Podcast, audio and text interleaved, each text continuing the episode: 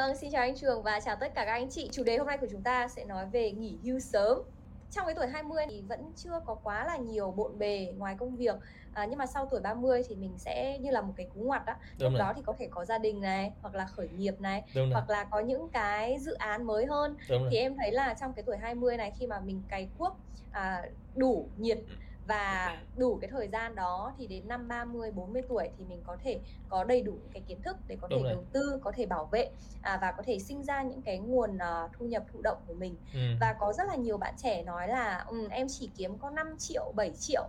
Bây giờ mà muốn uh, tự do tài chính thì thì thôi chắc là để để để để không có tiền tiết kiệm đâu, cứ để tiêu đã nhưng mà anh thấy thế nào về cái suy nghĩ đấy ạ? À? Liệu những cái bạn kiếm 5 7 triệu thì có thể tự do tài chính và vì về hưu sớm được không? À, câu trả lời là yes, tức là yes phải có điều kiện. Như Vân hỏi là mình về hưu sớm 35 40 tuổi. Còn cái câu mà bạn về hưu sớm ở đây là nhà nước cho 60 tuổi, thành ra là là 59 tuổi vẫn là sớm hơn một tuổi và hiện nay á, anh có rất nhiều người bạn là chuyên gia của anh ở Mỹ và Nhật Bản á, là khi tới 60 tuổi mà về hưu theo nhà nước á, thì các tập đoàn họ sẽ nói là à, mày làm thêm cho tao 3 năm nữa và tao sẽ trả tiền thêm cho mày. Và trong 3 năm đó đôi khi mày không cần làm gì mày chỉ cần đứng cái tên thôi. Tao không biết thì tao hỏi thôi. Thì như vậy em sẽ thấy là cái cuộc đời của họ nó sẽ kéo dài ra. Anh hay dùng cái ngôn ngữ trong trong cuộc sống anh hay nói với các bạn trẻ là mình tạm ứng vài năm ví dụ như là mình sạc trẻ đúng không? Ví dụ như mình đã nghe câu chuyện này mà mình đã 25 30 tuổi rồi thì chứng tỏ là mình đã sạc trẻ 5 đến 10 năm so với người khác. Thay vì mình về hưu 60 năm thì mình về hưu 70 năm và giống như một cái những cái vị tỷ phú mà rất là thích làm Rockefeller. Ông đặt mục tiêu sống tới 100 tuổi lực. Thành ra là 80 tuổi là chưa bàn chuyện về hưu với tao đâu đúng không? Thành ra mọi người đang nghĩ là 60 tuổi nó sớm quá. Thành ra đất nước gần mình đó, là Nhật Bản đó, 60 tuổi 70 tuổi em đi tới sân bay và rất nhiều người già làm việc và rất thích việc đó. Quay về lại thì cái việc mà 5 7 triệu một tháng em hoàn toàn có thể về hưu sớm được. Sớm hơn một năm vẫn là sớm.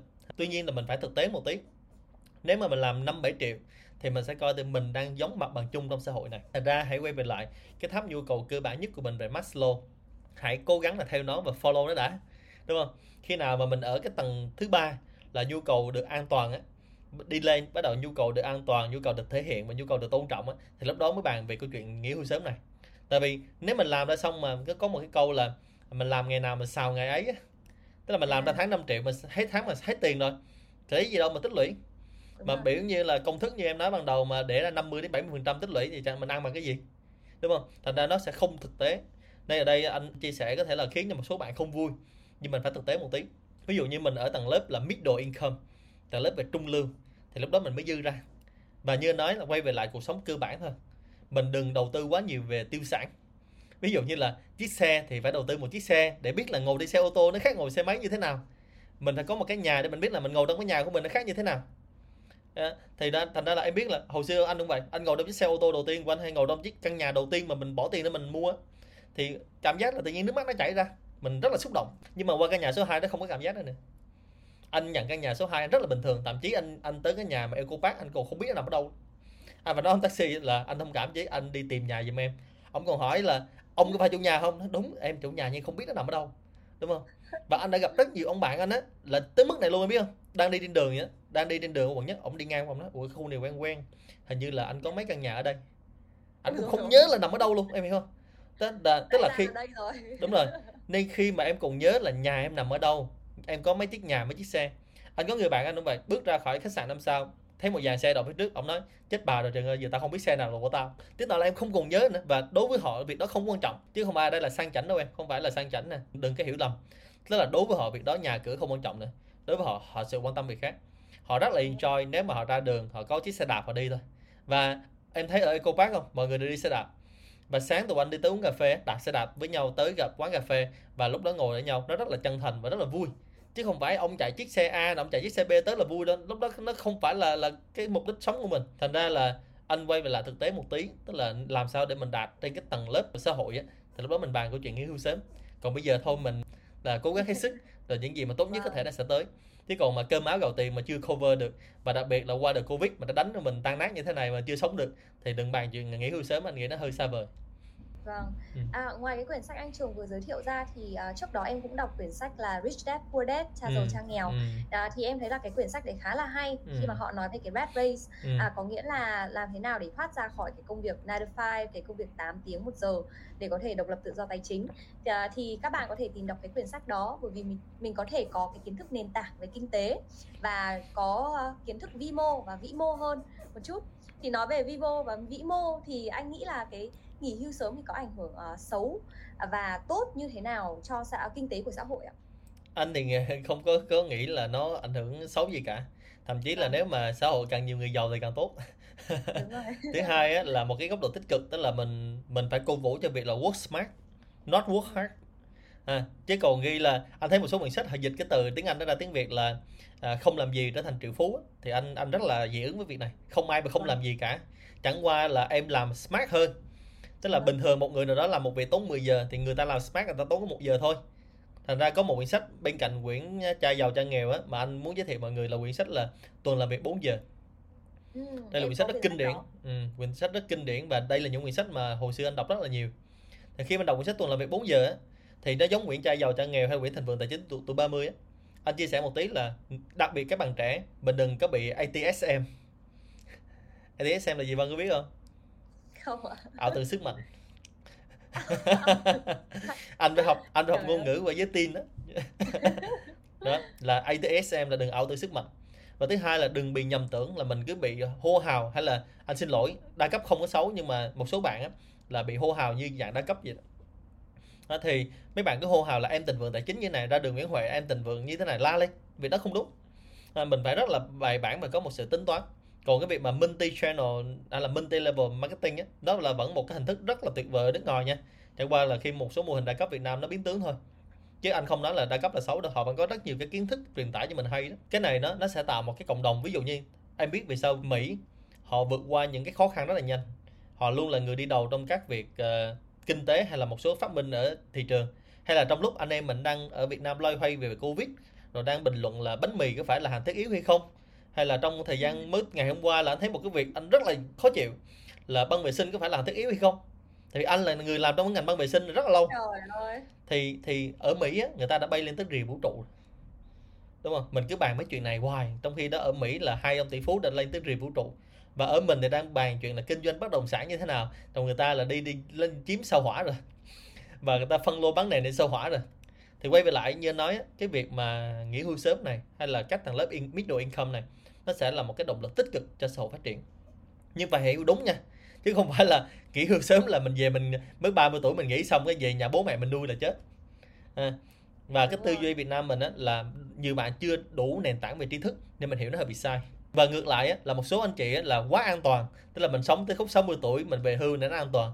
Thì ngược lại cái nhược điểm của nó là nó bị lãng phí nguồn lực cho xã hội. Anh biết được có rất nhiều anh chị giỏi nhưng đi theo con đường quá an toàn và suốt ngày nằm trong vùng an toàn của mình và người ta không dám bứt phá ra thay vì người ta bứt phá ra lúc người ta 40 tuổi 50 tuổi thì lúc đó người ta đã quá trễ rồi. Tiếng Anh nó có một câu là over the hill khi em qua bên kia sườn đồi em không làm được gì cả chỉ bị tụt xuống thôi. Đó thì lúc đó cái thời điểm mà sung sướng nhất là em đang ở trên cái triền dốc và em lên chuẩn bị lên tới đỉnh á. Thì em đã bỏ qua cơ hội đó. Và mỗi người á chỉ có một cái tipping point thôi là cái điểm bùng phát á. và cái đó là như là đỉnh cao phong độ đúng không? Nên em biết là các vận động viên Olympic á, họ phải tính ngày đó lý do vì sao mà mà giờ một năm á, là cái kết quả nó khác hẳn. Tại vì họ đã tính ngày điểm rơi phong độ của, của tao là rơi vào tháng 6 tháng 7 năm 2020 tự nhiên giờ qua một năm điểm rơi phong độ nó khác hẳn. Và anh rất là, là tôn trọng các bạn vận động viên thể dục dụng cụ của Mỹ. Khi bạn từ chối tham gia giải đấu bạn là vận động viên huyền thoại giải đấu này. Bạn tham gia giải đấu vì bạn nói là lúc này Olympic không phải là tất cả. Lúc này vô địch không phải là tất cả mà tao phải đi tìm là chính tao. À, và tao phải đi tìm lại cái cái cái mental tức là tinh thần của tao. Thì như anh nói á, là đây là những cái anh nói hơi rộng một tí để cho mấy bạn hiểu cái câu hỏi này. Và lúc đó mình sẽ có một cái hiểu tích cực hơn là cái cộng đồng nó sẽ phát triển hơn. Và anh tin rất là kỳ vọng là sau này những bạn 9x những bạn không x thì có rất nhiều billionaire Việt Nam. Thành ra trong tuần vừa rồi có một bạn billionaire về US USD á, tiền tiền Mỹ á, thì anh rất là tự hào và rất là thích cho những bạn trẻ.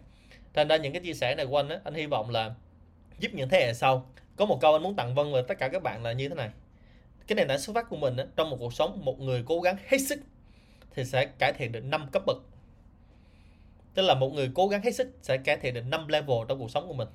Thành ra ví dụ như anh cái nền tảng của anh nó thấp quá gia đình của anh còn thấp nữa thì anh anh năm cấp bậc là tới như anh như vậy là gọi là thành công rồi. Nhưng mà nếu mà một bạn á, được sinh ra mà trong gia đình có sẵn thôi nền tảng ok hết rồi thì người ta lên năm cấp bậc nữa thì người ta sẽ trở thành tỷ phú. Đúng không? Thành ra nhiều người nói là sao mà Bill Gates bỏ học mà như thế này? Mình phải hiểu là Bill Gates như vậy tại vì mẹ Bill Gates là ai? Background. À, và thứ hai là Bill Gates từ nhỏ học từ trường mầm non mẫu giáo lên tới đại học là toàn học trường elite không?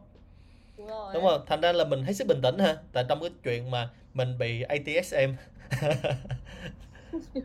vâng em cũng rất là đồng ý với anh. Và em cũng nhớ có một câu của Mark Zuckerberg khi mà nói về cái thành công của anh ý anh bảo là tôi không có gì phải xấu hổ khi mà à, trong cái thời gian mà tôi làm Facebook và tôi học đại học thì bố mẹ tôi tôi phải ở nhà bố mẹ tôi và thậm chí lập công ty ở gara.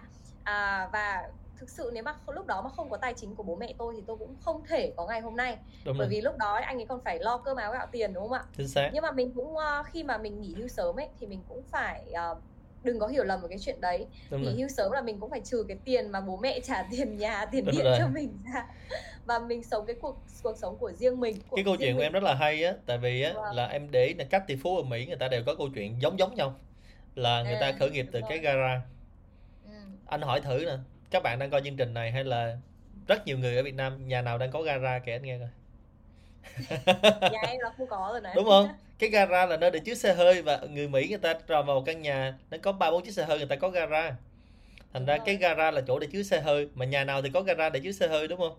Thành ra ở mình á thì nên đặt câu hỏi ngược lại và nếu mà sau này mình kể câu chuyện thành công của chính mình mình kể chuyện ngược lại ở Mỹ thì ở Silicon Valley thì người ta nói là người ta khởi nghiệp ở cái gara là nơi là nó tồi tàn và em phải ở xong đó. Còn ở Việt Nam mình nói là em khởi nghiệp trong cái chuồng heo. Nhà nào Việt Nam có chuồng heo hết á và nó khó khăn thành ra cái điểm xuất phát của mình là cái chuồng heo.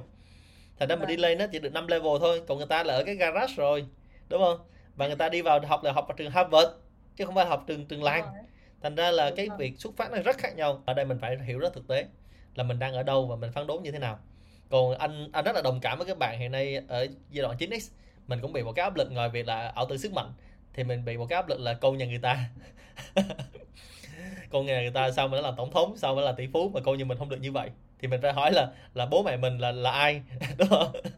Bố mẹ mình là ai thì câu nhà người ta mới Và là như vậy. cố gắng hết sức chưa? Đúng rồi. mình có cái mục tiêu để cho mình cố gắng chưa? Chính xác. À thật sự là như thế. Bởi Ừ. vì ờ, ngoài cái background ra thì em nghĩ là em thì có quan điểm hơi khác một chút. Ngoài cái work smart ra thì em nghĩ là vẫn phải work hard. À, có nghĩa là vẫn phải hòa đồng cả hai cái việc work hard và work smart. À, bởi vì một người thông minh thì chưa chắc đã thành công à, nếu như mà cái anh đó hoặc là cô đó không chăm chỉ chính xác. đi tới cái mục tiêu cuối cùng của mình thì à, các bạn trẻ ơi hãy lập ra cái mục tiêu rõ ràng của mình. À, đừng theo trào lưu đừng theo bố mẹ dục là con nhà người ta hay là như thế nào cả. Hãy tự lập ra cái mục tiêu của mình à, có một cái định hướng rõ ràng. À, và hãy đi tìm hiểu thật là kỹ càng. 50% 70% thu nhập là gì bao nhiêu tiền thì mình có thể nghỉ hưu được 35 tuổi. Đấy bởi vì không ai có thể giúp mình bằng chính bản thân mình.